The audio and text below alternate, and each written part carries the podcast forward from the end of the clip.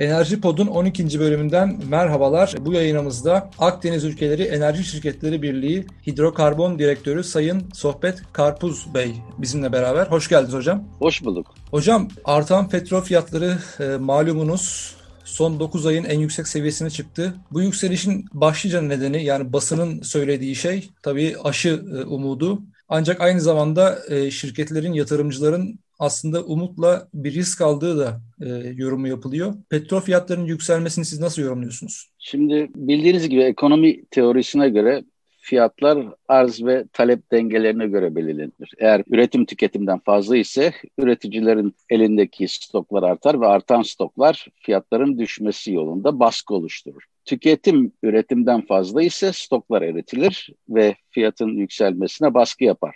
Ancak petrol piyasası öyle e, bilindiği gibi şeffaf, ne bileyim serbest, etkin bir piyasa olmadığı için fiziki petrol piyasası yani ıslak varil piyasası da denir buna. Bu fiziki petrol piyasası haricinde vadeli işlemler ve trev piyasalarındaki yani kağıt varlık piyasasındaki beklentiler ve endişeler de fiyatların yönünü, seviyesini belirlemede önemli rol oynarlar. Bu yüzden petrol fiyatlarının gelişimi, seviyesi ve ileride izleyebileceği yön hakkında tahmin yapmak için normalde dört temel kategoriden bahsetmek gerekir. Bunlar nedir? Ee, öncelikle fiziki ve kağıt varil piyasalarındaki arz talep dengeleri. İkinci olarak makroekonomik e, veya makro faktörler diyelim buna. Sadece ekonomi cephesindeki gelişmeler, işte e, doların durumu, para faiz e, faiz politikaları gibi konuları da dahil edebiliriz. Üçüncü olarak jeopolitik gelişmeler ve son olarak da e, petrol kalitesi. Ama bu kadar e, detaya inmeye gerek yok. Şu anda herkesin odaklandığı konu arz ve talep dengesi ve arz talep dengesindeki beklentiler. Şimdi e, fiyatlarda bir buçuk aydır bir toparlanma gö- görüyoruz.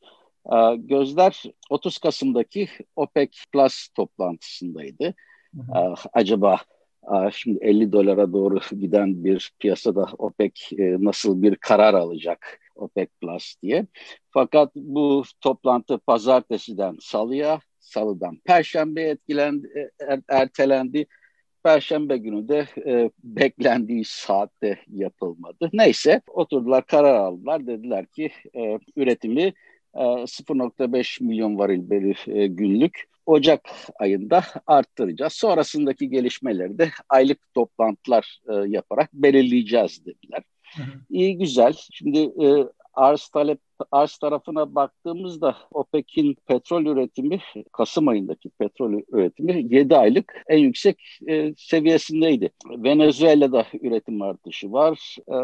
E, OPEC kesintilerinden OPEC kesintilerine uymak zorunda olmayan işte Libya'da da e, üretim e, çok düşük bir seviyeden son bir ayda işte 1 milyon varilin üzerine e, çıktı. 1.2'ye yaklaştı diye biliyorum. 1.2'ye Aralık'ta da 1.24-25 rahat yaparız diyorlar. Evet. Haklısınız. İran'da da üretim artışından bahsediyoruz. Hatta Ruhani bir açıklama yaptı. İşte bu Biden başkanlığı aldıktan sonra biz nükleer e, müzakerelerine e, girebiliriz ima ederek e, herhalde 2021'de ihracatımızı işte 2.2-2.3 e, milyon varile çıkartacağız demek e, dedi ki bu yaklaşık 3.7 milyon varil e, şeye geliyor üretime e, yaklaşık tekabül ediyor. Bu arada Suudi Arabistan da Kasım ayında e, kendisine verilen kotadan fazla e, üretmişti. Bu arada e, artı tarafta olmayan tek şey e, Amerika Birleşik Devletleri'ndeki e, petrol üretimi. E, Mart ayındaki 13.1 milyon varil e, günlük miktardan 11.1'e inmişti. Ama orada da olumlu gelişme şuydu. Sondajı yapılmış fakat tamamlanmamış kuyu sayısında iki, ay, iki aydır artış e, görülüyordu. Bu şu, şunu demek, şunu işaret ediyor. Yani fiyatlar üreticilere makul e, düzeyde düzeye eriştiği zaman ki bu fiyatlar fena değil, üretim hızlıca arta, artabilir. Yani talep tarafında bir artış artış beklentisi e, gözlemleniyor e, şu son bir ayda. Talep tarafına baktığımızda da bir toparlanma görüyoruz. İşte işte bu aşı bulundu, uygulanmaya başlanıyor. İşte bu kapanmalar birazcık gevşetildi. E, bu da baya baya e, piyasada imser bir durum yarattı. Her ne kadar OPEC, Uluslararası Enerji Ajansı ve Amerikan İnformasyon Dairesi de e, işte 2021'de e, 2019 talebine e, yaklaşacağız gibi tavsiyelerde daha doğrusu tahminlerde bulunması da önemli bir şekilde e, pozitif bir etki yarattı. Fakat burada ilginç bir şey vardı. Şimdi jeopolitik tarafa baktığımız zaman İran'da, ne bileyim Suudi Arabistan'da, Cidde'de e, işte tankerlere tekrar saldırılar gördük iki evet. tane. Irak'ta patlamalar falan var.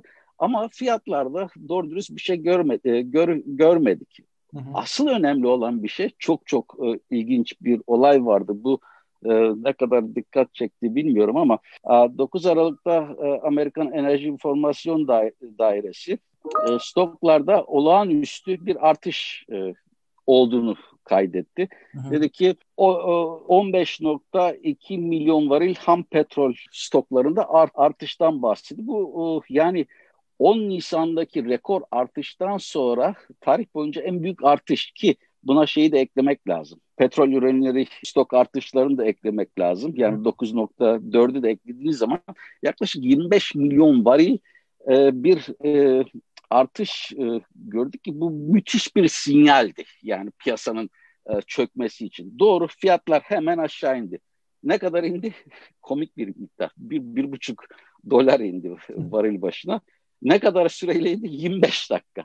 Ya bu kadar yani piyasada talepte çok büyük bir değişme yok. Üretim tarafında artış görüyoruz. Süper e, olağanüstü miktarda stok artış artışı var ve bunu bu haber fiyatları sadece 25 dakika aşağıya çekti. Evet o ya kadar. bunlara risk, mi, risk mi alınıyor acaba sorusu akla geliyor. İnanılmaz bir şey. Bu şu demek stok rakamlarından ziyade önemli olan piyasanın bu rakamlara nasıl reaksiyon verecek. Yani aldırış e, etmediler e, nedense. Bunda e, tabii aşı olayının iyimser bir hava yaratması çok önemli. İşte 10 Aralık'ta fiyatlar 50 dolara yaklaştı ki bu 4 Mart'tan sonraki en yüksek fiyattı. Hala o civarlarda seyrediyor.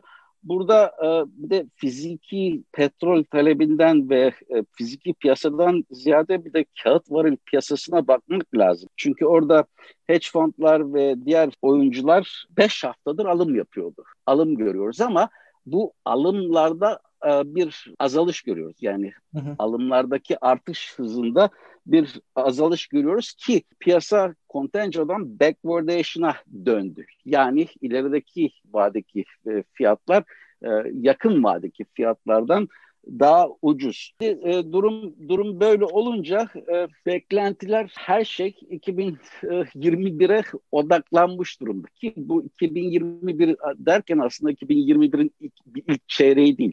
Herkes 2021'in üçüncü ve dördüncü çeyreğine odaklanmış durumda. Şimdi baktığınız zaman e, işte Uluslararası Enerji Ajansı, OPEC veya Amerikan Enerji İnformasyon Dairesi onların e, gösterdikleri arz talep rakamları, ta, tahminleri diyelim, fiyatların artış yönünde olacağına dair e, bayağı büyük sinyal sinyaller veriyor.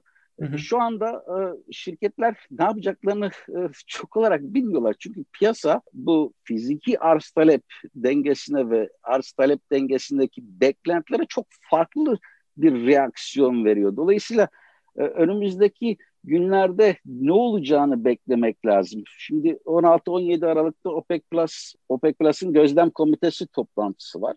Hı 4 Ocak'ta da OPEC Plus'ın e, bakanlar toplantısı var. E, şu anda gözler oraya çevrilmiş durumda ama fiyatlar da yani şu anda önemli bir şekilde artış azalış e, konusunu belirleyecek tek şey jeopolitik gelişmeler gibi gözüküyor da ama bunun da ciddi bir jeopolitik gelişme olması lazım ki bilmiyorum önümüzdeki iki hafta sene sonuna kadar öyle önemli bir şey olabilir mi? Ama dediğim gibi beklentiler şey olumlu yönde. Herkes Biden'ın ne yapacağını biliyor, e, bekliyor. Çünkü Biden'ın petrolcülere karşı çok fazla e, imser duygular beslenmediği e, biliniyor. Burada tabii işte Amerika'da e, hidrolik çatlatma veya flaring konusunda bazı kısıtlamalar getirir mi, getirmez mi? O tartışma aslında bekleniyor ama insanlar artık üretim kısmını şey yap. Nasılsa bu 50 dolar, 55 dolar olsa bu herkesin işine gelir. Bu rakamlar üretimi rahat rahat arttırmaya yeter. Önemli olan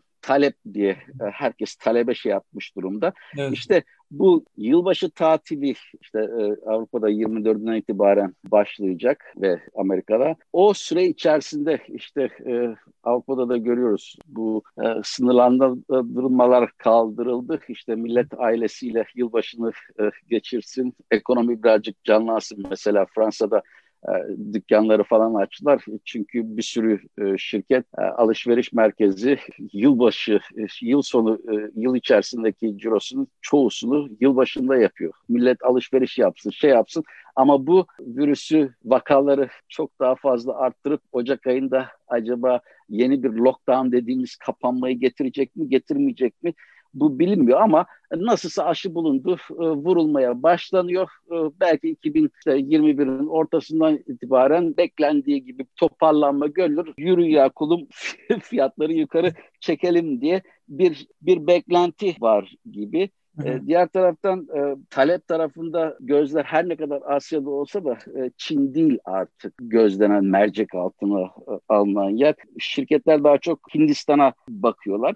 Dolayısıyla e, 2021'de genellikle petrol piyasası açısından iyimser bir tablo bekleniyor. Yani bir boğa piyasası bekleniyor. Özellikle ikinci yarıdan sonra. Tabii bu arada önemli bir jeopolitik gelişme olacak mı, olmayacak mı? Biden ne yapacak? Uluslararası dengeleri veya kımaları sertlikler e, ne derece? Biden'ın e, geçiş ekibine aldığı iki enerji ismi, e, enerji ile ilgilenen iki isim var. Geçiş ekibi biliyorsunuz hem sağlık var hem dış politikalar vesaire uzmanlardan oluşan bir ekip. O ekipteki iki isim enerji konusuna bakan iki isim Yeşil Enerji, çevreci, çevreci Diyorum ya, savunan isimler. Doğru yani petrolcülerin çok fazla e, çok fazla e, ümit beklemediği bir ekip gelecek. Evet. Ama e, Biden'ın da tutup da Amerika'daki özellikle kaya gazı ve kaya petrolü üretimini sekteye uğratacak şekilde bir hata yapacağı da pek tahmin et, etmiyor. Yani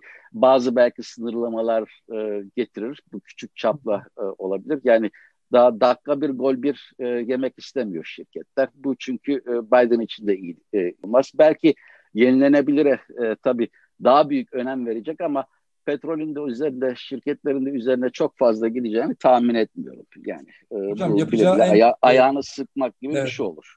Yapacağı en taf yani en en e, sert adım belki de e, hazine arazilerine yeni lisans vermesini engellemek olacaktır. Öyle olabilir, olabilir. Ama zaten yeteri kadar dediğim gibi e, yer var. Zaten üretim korkunç derecede düşmüş durumda. Birçok şirket kana alıyor. Bir sürü birleşmeler göreceğiz. Özellikle tamam, bu sene sonu bilançoları gelsin. E, önümüzdeki sene başında eğer fiyatlar fiyatlarda önemli bir şekilde e, düşüş olmazsa yani bir sürü şirket kan alıyor şu sırada. E, dolayısıyla birleşmeler beş şekilde devam edecek ama milletin istediği, şirketlerin istediği bir e, yani tünelin ucundaki e, ışık var mı? Ama e, şimdi bir sürü insan da diyor ışın olması önemli değil çünkü o ışık karşıdan gelen gelen trenin de trenin de ışığı olabilir. yani gümbürtüye gidebiliriz e, şeklinde. E, ama dediğim gibi e, tek şey, tek ümit aşıya bağlanmış durumda. Aşı e, olursa çünkü ekonomi de kaldırmaz artık.